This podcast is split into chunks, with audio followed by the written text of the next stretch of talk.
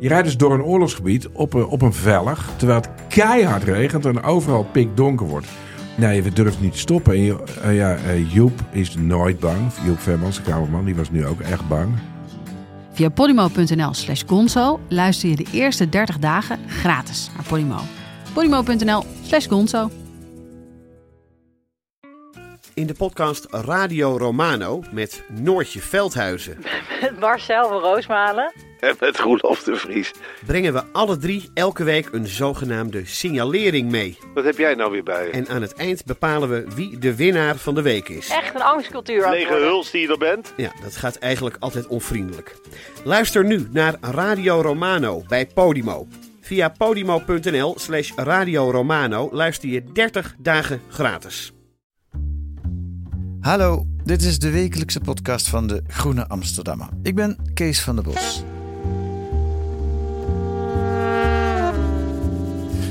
Groene redacteur Casper Thomas doet regelmatig verslag uit het Amerika van Donald Trump. In het kerstnummer van de Groene gaat dat over de Presidential Family.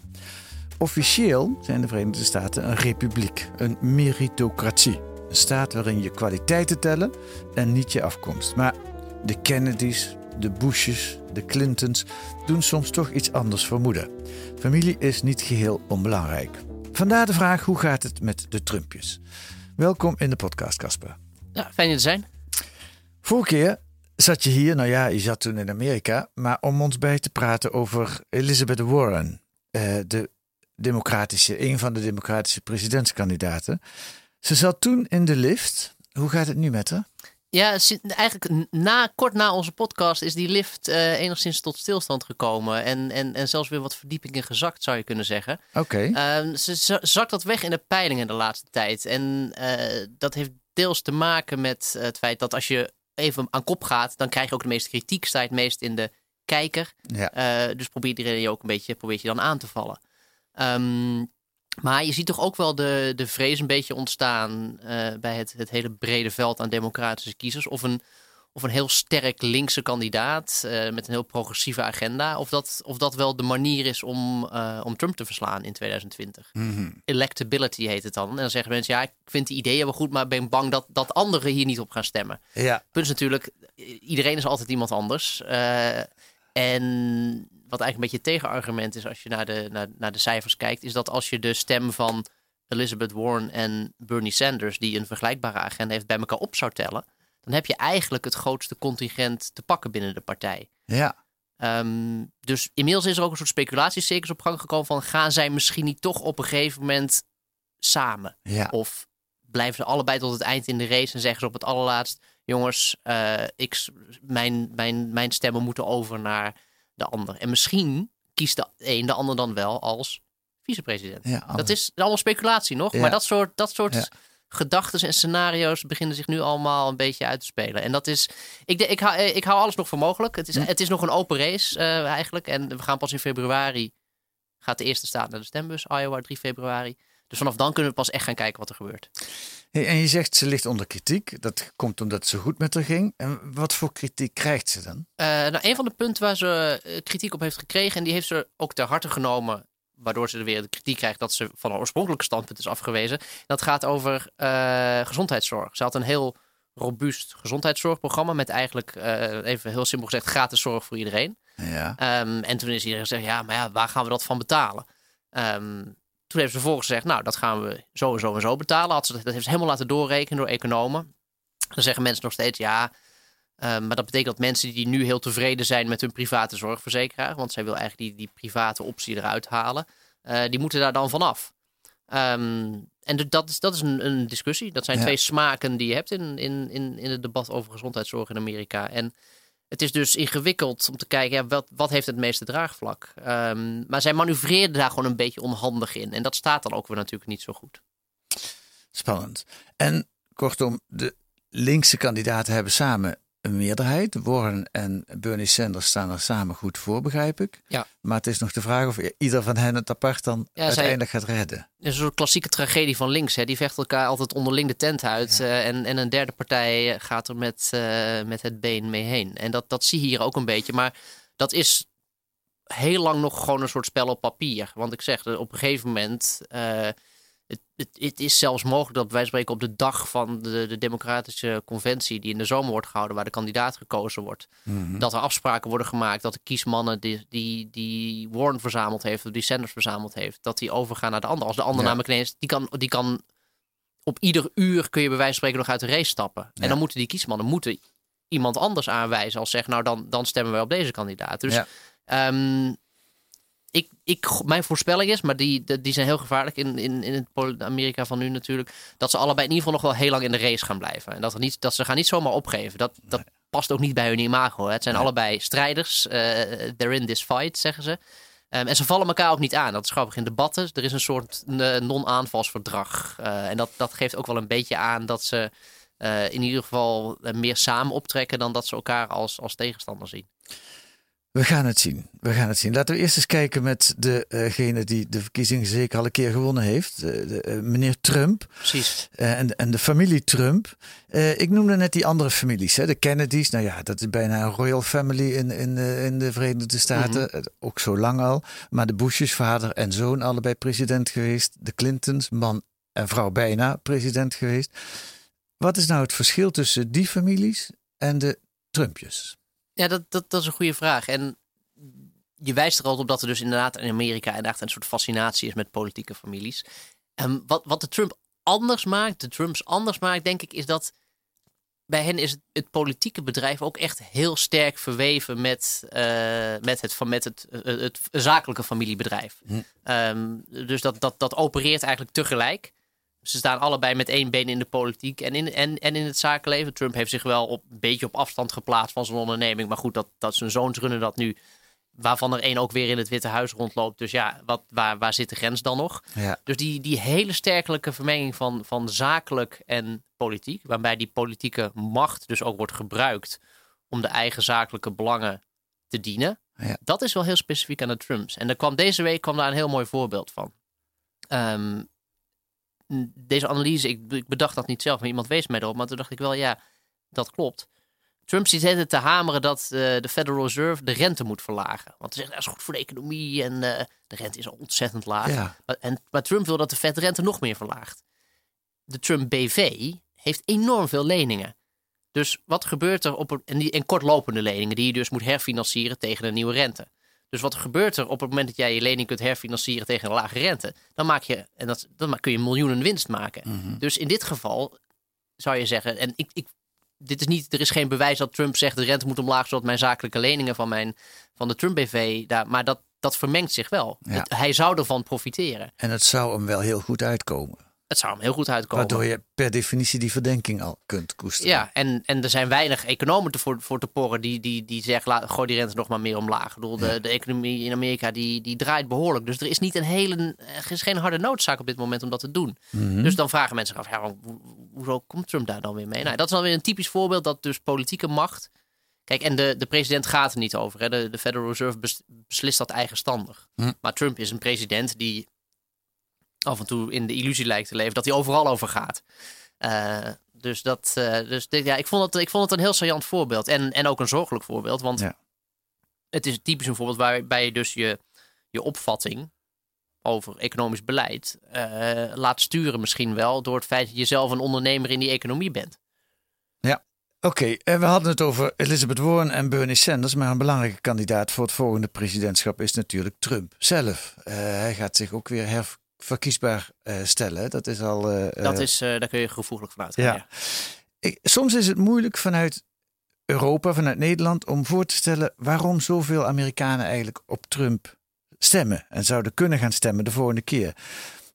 Komt dat omdat het beeld wat wij hebben van Trump, hè, wat hier uit de media naar voren komt, is toch een beetje een, een halve gare, een, een ongeleid projectiel die, die, die werkelijk alles met alle conventies met voeten treedt.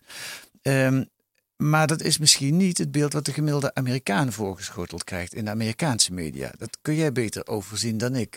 Is, is er inderdaad een groot verschil in? Ja, dat hangt natuurlijk heel erg af van, van welke media je consumeert. Dat is, dat is, en dat is deel natuurlijk ook het probleem eh, in de Verenigde Staten. De, de, de, er is sterke pro-Trump media en er is sterke anti-Trump media. Hm.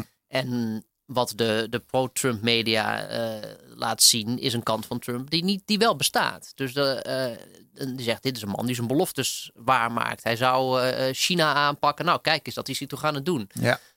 hij zou het NAFTA-handelsverdrag met Mexico en Canada opzeggen en, en heronderhandelen. Dat heeft hij gedaan. Dat is afgelopen week, is dat, vorige week, is, is dat nieuwe verdrag getekend. Hm. Het is dan 90% hetzelfde als het oude verdrag. Dus het is een beetje een, een, een, een schijnoverwinning. Maar het, maar het idee van, oh, het is iemand die zijn beloftes namaakt, waar maar daar is best, daar is best voer voor te vinden. Ja. Ehm, en de economie gaat goed in De economie gaat goed, dus dat is ook, dat is, dat is, dat, dat, dat spreekt ook in zijn voordeel. Dus dat zijn, dat zijn, en dat zijn, ja, gezegd, het zijn gewichtige zaken die, die een hoop kiezers uh, aanspreken. Ja.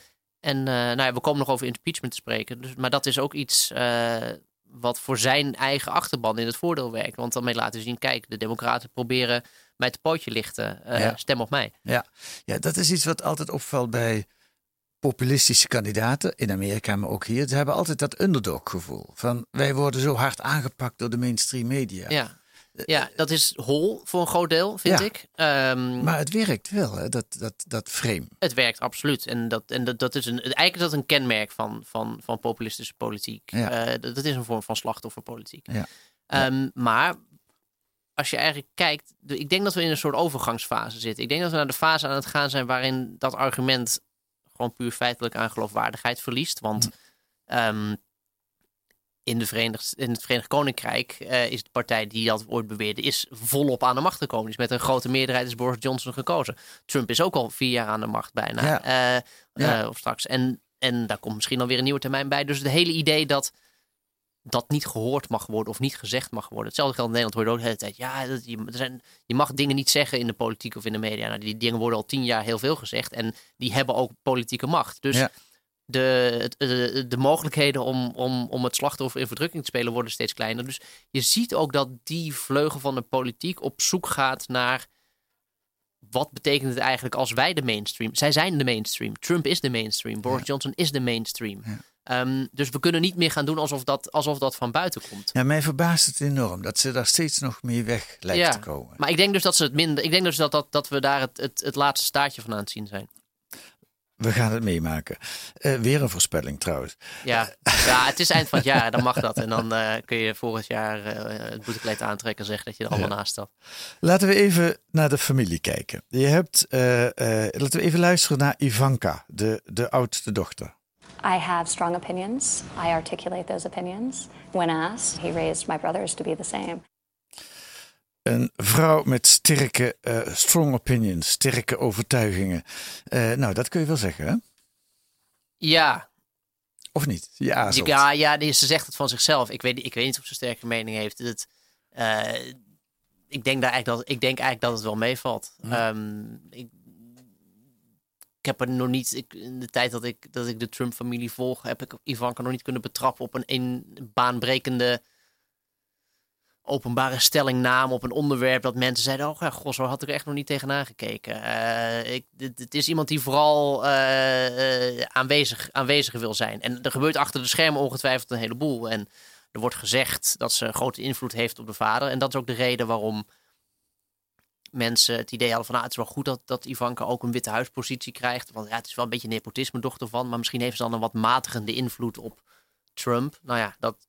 bedoel, als dit al met matigende invloed is, dan moet je je afvragen hoe het iets eruit ziet als die matigende invloed er niet is. Dus ik, ik denk dat dat al eigenlijk allemaal wel meevalt. Ah, Ehm, en het, het, het, het, het grote verhaal met Ivanka is van de, de, het, het speculatiecircus. En dit is een beetje, nu komen we een beetje in het terrein van de politieke roddeljournalistiek. Hè? Dus dit is, eh, ehm, is de vraag van, wordt zij klaargestoomd om misschien straks wel zelf eh, eh, zich kandidaat te stellen? Wordt zij niet alleen maar erfopvolger van het familiebedrijf, maar ook van de, de, de politieke kant van de familie? ja.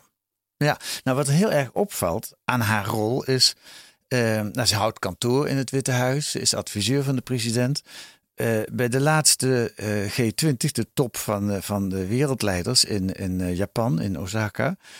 was Ivanka aanwezig, was heel prominent aanwezig. En na die top eh, eh, twitterde het Witte Huis een filmpje waarin Ivanka verslag doet van politieke gebeurtenissen. We are here at the G20 in Osaka, and the Prime Minister Modi and Prime Minister Abe just concluded a meeting with the President talking about 5G technology, particularly with a focus on its security implications. Really important meeting and lay the foundation for a subsidy. Nou ja, dat gaat dan zo nog even door. Ze heeft het over Modi en over uh, de premier van Japan en van India.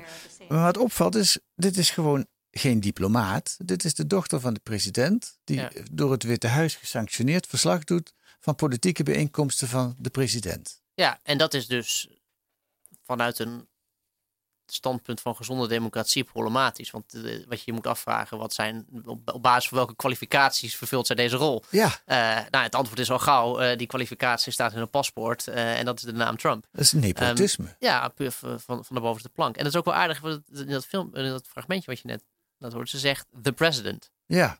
Maar dat is, ze kan ook zeggen my father. Maar dat zegt ze niet, want ze is in een rol. Ja. Maar het, het maf is als zij in interviews met de, de, met de nieuwsmedia en in de Verenigde Staten wordt aangesproken op haar uh, rol als dochter. Uh, of op, op, het gedrag van de vader. Als de vader iets grofs heeft gezegd of iets uh, vrouw heeft beledigd of wat dan ook. Dan zegt de media wel eens, ja Ivanka, wat vind jij daar nou van in de televisie? En dan zegt Ivanka, ja, ik ben een, dat is mijn vader. Daar kan ik niet, ik, ik heb het recht om mijn vader altijd te geloven. Dus ik, het is ook heel moeilijk voor een dochter om, om iets negatiefs over een vader te vinden. Dus dit moet je me eigenlijk niet vragen. Dus zij is heel gewiekst. Zij, zij switcht tussen die rollen wanneer het eruit komt. Op het moment dat het eruit komt om, om, om diplomaat en vertegenwoordiger te zijn, is het de president. Ja. En op het moment dat het wat onhandig is, ze zegt ja, ik ben een dochter. En dat, ja, dan moet je, niet, je moet niet tussen een dochter en een vader komen staan. Waarom accepteert iedereen die ja, dat is, prominente rol van haar? Ik vind, dat, ik vind dat een hele goede vraag. En dat, ik vind dat iets voor de, de journalistiek in den breedte om uit te zoeken. Um, want dat verbaast me eigenlijk dus ook. Dat um, op zo'n forum als de G20. Iedereen gaat daarna lachend met Ivanka prominent in het midden op de foto. Ja. Uh, we doen, ze is bij een, een, een vergadering in Duitsland op een gegeven moment uh, met Merkel liep, liep, liep, de vader de kamer uit en ging zij daar zitten. Ja. Dan zou je toch eigenlijk hopen dat, dat, dat de, de wereldleiders die wij allemaal democratisch gekozen hebben, uh, althans in, in, niet overal in even sterke mate, um, dan zeggen ja jongens kom, we, we, zijn hier, we zijn hier als, als, als, als leiders bij elkaar Stel dat, ieder, stel dat iedereen dat doet. Stel dat iedereen zijn kinderen meeneemt en zegt: ja. Nou jongens, hey, ja. uh, nee, let the kids step in. Ja, uh, ja nee, ze, hebben een officiële functie hoor. Ze zijn allemaal benoemd tot uh, presidentieel adviseur. Maar het zijn wel toevallig alle kinderen. Dus een kinderparlement een, een, een, leuk idee, dat bestaat ook. Maar niet op deze manier. Nee. Maar het zegt het iets over de, de macht van Trump over het feit dat mensen niet durven er tegen dat, te gaan. Dat, dat is het voor een groot deel. En het is ook het idee van, nou ja, weet je, als we dan een beetje aardig doen voor Ivanka, dan komen we ook weer wel in een beter boekje te staan bij Trump. En dat oliet allemaal een beetje de, de verstandhouding. Maar wat daar dus gebeurt, is dat een, een wat mij betreft dus een belangrijk principe, namelijk uh, politiek moet niet uh, door families onderling verdeeld worden, ja. uh, wordt collectief geschonden dat principe. En dan misschien wel uit het hogere doel van ja, dan kunnen we beter met Trump door één deur. Ja. Maar uh, iedereen staat erbij en kijkt ernaar. En, en wat er dan gebeurt is dat er. Want er kwam ook een ander filmpje naar buiten van diezelfde top. Dat Ivanka zich op, in een gesprek probeert te mengen tussen uh, Christine Lagarde, uh, Emmanuel Macron, Theresa May en. en, staat, Mer Merkel, geloof ik. Nee, of Trudeau. Nu ben ik oh, dat even Trudeau, terug, volgens mij. Ja, je hebt gelijk. En dan staan ze met elkaar te praten over in, in de wandelgangen. En het zijn elke keer de Fransen die dit filmen trouwens en daarna op internet zetten. Dus dat zijn, ja. uh, die zijn heel achterbaks. Ja. Uh, en komt Ivanka eraan en die begint over iets volstrekt niet ter zake doen. Dus, en je ziet iedereen dan een beetje zo wegkijken en wegdraaien. En denk je, jee, wat, wat, wat, wat moeten we hier nou mee? Ja. En het is heel, dat is echt tenenkrommend om, ja. dat, om, om dat te zien. En, maar ja, je, je tegelijkertijd faciliteert iedereen ook ja. die, die, die, die vermenging van rollen. Ja. En het punt wat je daarmee dus ook sanctioneert voor, je sanctioneert het ook voor anderen daarmee. Want als, als president A zijn kinderen naar voren mag schuiven, nou dan mag president B het natuurlijk ook doen. En wat je sanctioneert is de mogelijkheid dat iemand daadwerkelijk straks zelf inderdaad de politiek ingaat. Ja. Want zegt, ik heb toch zoveel ervaring. Ja. Laten we een zoon nemen, de oudste zoon, Donald uh, Jr. Um, dat is samen met Erik, andere zoon, doet hij het zakenimperium uh, van de Trumps. Um, maar dat is heel erg gescheiden van uh, hun vader. Luister maar. We don't talk about the activities of the business. We don't talk about what we're doing in the business. We don't. We just don't mix the but separation. by showing of, them profit reports, that doesn't blur the lines. It doesn't blur the lines. It doesn't blur the lines. You're, you're allowed to show that. And remember, the, the President of the United States has zero conflicts of interest. Zero. Niks aan de hand. Ze praten wel eens over de, de, de winstcijfers van de, van de onderneming, maar er is helemaal geen sprake van vermenging van belangen. Ja, dat moet je dan maar aannemen. Hè? Ja. Um, de, de lopen rechtszaken over uh, Trumps uh, belangenverstrengeling nog steeds. En die, die worden getraineerd en die duren, die zijn, die, dat gaat heel traag. Dus de, de vraag is of we daar überhaupt het einde van gaan zien voordat de eerste termijn voorbij is. Ja. Dus of dat, of, dat, of dat feitelijk waar is, geen belangenverstrengeling, dat, daar, daar moeten we ons oordeel nog even over opschorten. Ja. Ja, dat um, en het lijkt me dus sterk. Ja. Goed, dit is ook weer de, de, de bewijslast is, ligt andersom natuurlijk. Als je zegt dat iemand belangenverstrengeling heeft, dan moet je die aanwijzen. Nou ja, ik, dat, dat voorbeeld wat ik bijvoorbeeld net gaf van die, die leningen en die, en die vetrente, dat, dat lijkt mij een geval van belangenverstrengeling. Ja. Wat Donald heel sterk doet, ik, de, uh, ik haal die fragmenten van, van ABC, uh, grote Amerikaanse zender, is dat hij op een ander punt van nepotisme, tenminste dat zeg ik nu maar alvast, wijst. De zoon van Joe Biden, Hunter Biden. That's what it is. They've bought Biden Inc., and they've been doing it both domestically, whether it was MBNA Bank, whether it was Amtrak, whatever it was, domestically when he was a senator and had influence over domestic policy, and they started doing it internationally the second Joe Biden became vice president and had authority abroad. Heel actueel, want het speelt in Oekraïne. Daar had Hunter Biden een, een belangrijk adviseurschap waar hij flink mee verdiende.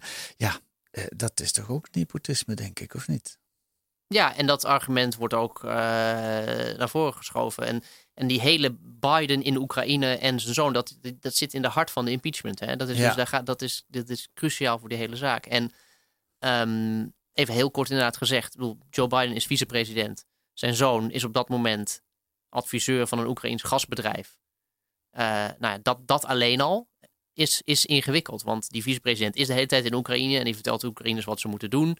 Uh, en de Oekraïners moeten daarnaar luisteren, anders krijgen ze geen geld van de Verenigde Staten. En ondertussen loopt die zoon daar rond. En die, dat is niet het enige voorbeeld. Mhm. Ehm, Hunter Biden uh, ging ook mee in het vliegtuig naar China met Joe Biden, die daar op staatsbezoek ging. Om, en, en, en ondertussen ging hij daar dan zakelijke dingen regelen.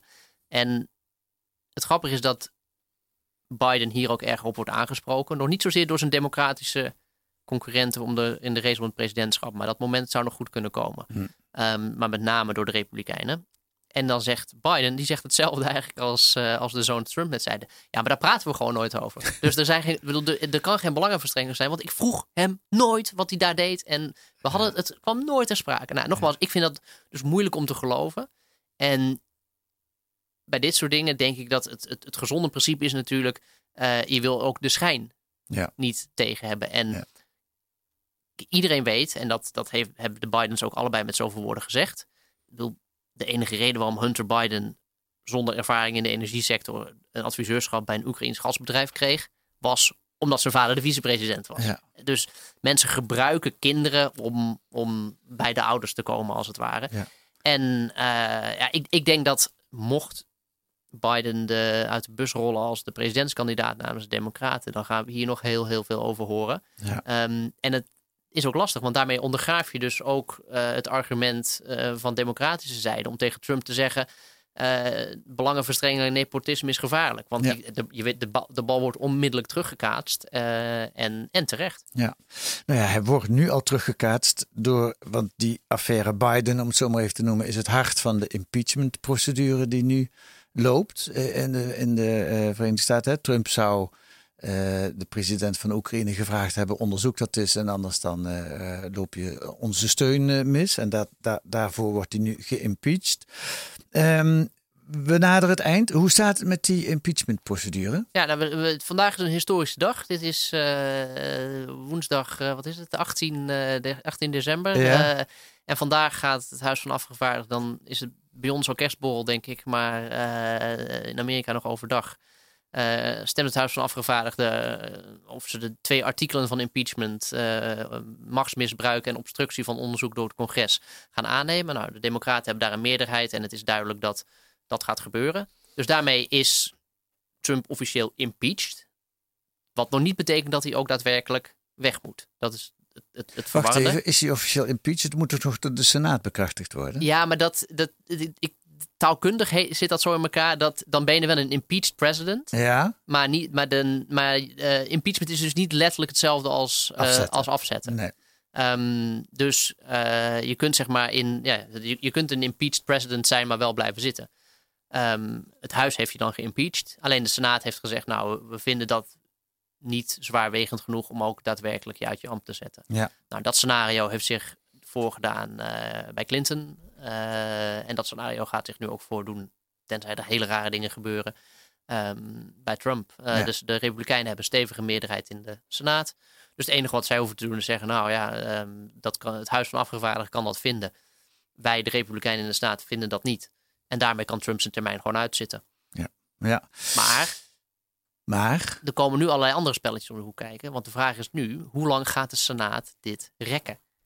Zeg, als, het kan in het voordeel van de Republikeinen gaan spelen. Om te zeggen, nou, we gaan daar nog heel lang over vergaderen. En dan, hoe langer dat in die verkiezingen, eh, dicht tegen die verkiezingen gaat, hoe, hoe, hoe verser nog in het geheugen het is, hoe meer Trump er het al kan gebruiken als een argument voor zijn, voor zijn eigen herverkiezing. het past weer in dat frame van wij liggen altijd onder vuur. Exact. En als je dat wil laten zien, nou, we, daar hadden we het dus net over. Dit, hoe langer je het, het, het, het- Dus ze kunnen het zeg maar kort en krachtig doen, of ze kunnen het lang uitrekken. Plus, Ja. dat is nog een, een, een, een, een, een tweede.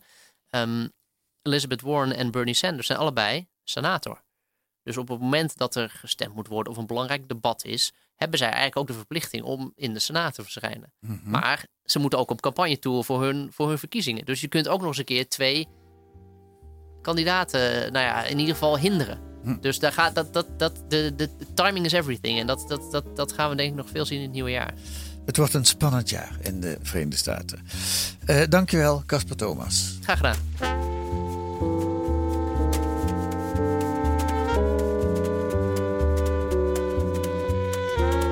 Deze week te lezen in het dubbeldikke winternummer van De Groene over familie en alles wat we willen overdragen.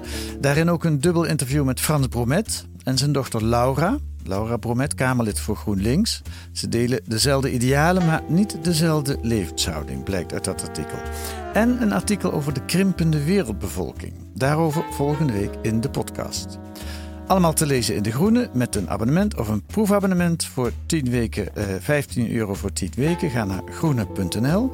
Volgende week zijn wij er weer met analyses en achtergronden bij het nieuws in deze podcast van de Groene Amsterdammer. Vergeet niet om ons sterren te geven in de podcast-app. Deze week werd de Groene Podcast gemaakt door Tobia Palm en Kees van der Bos. En de muziek is Tune for N van Paul van Kemenade.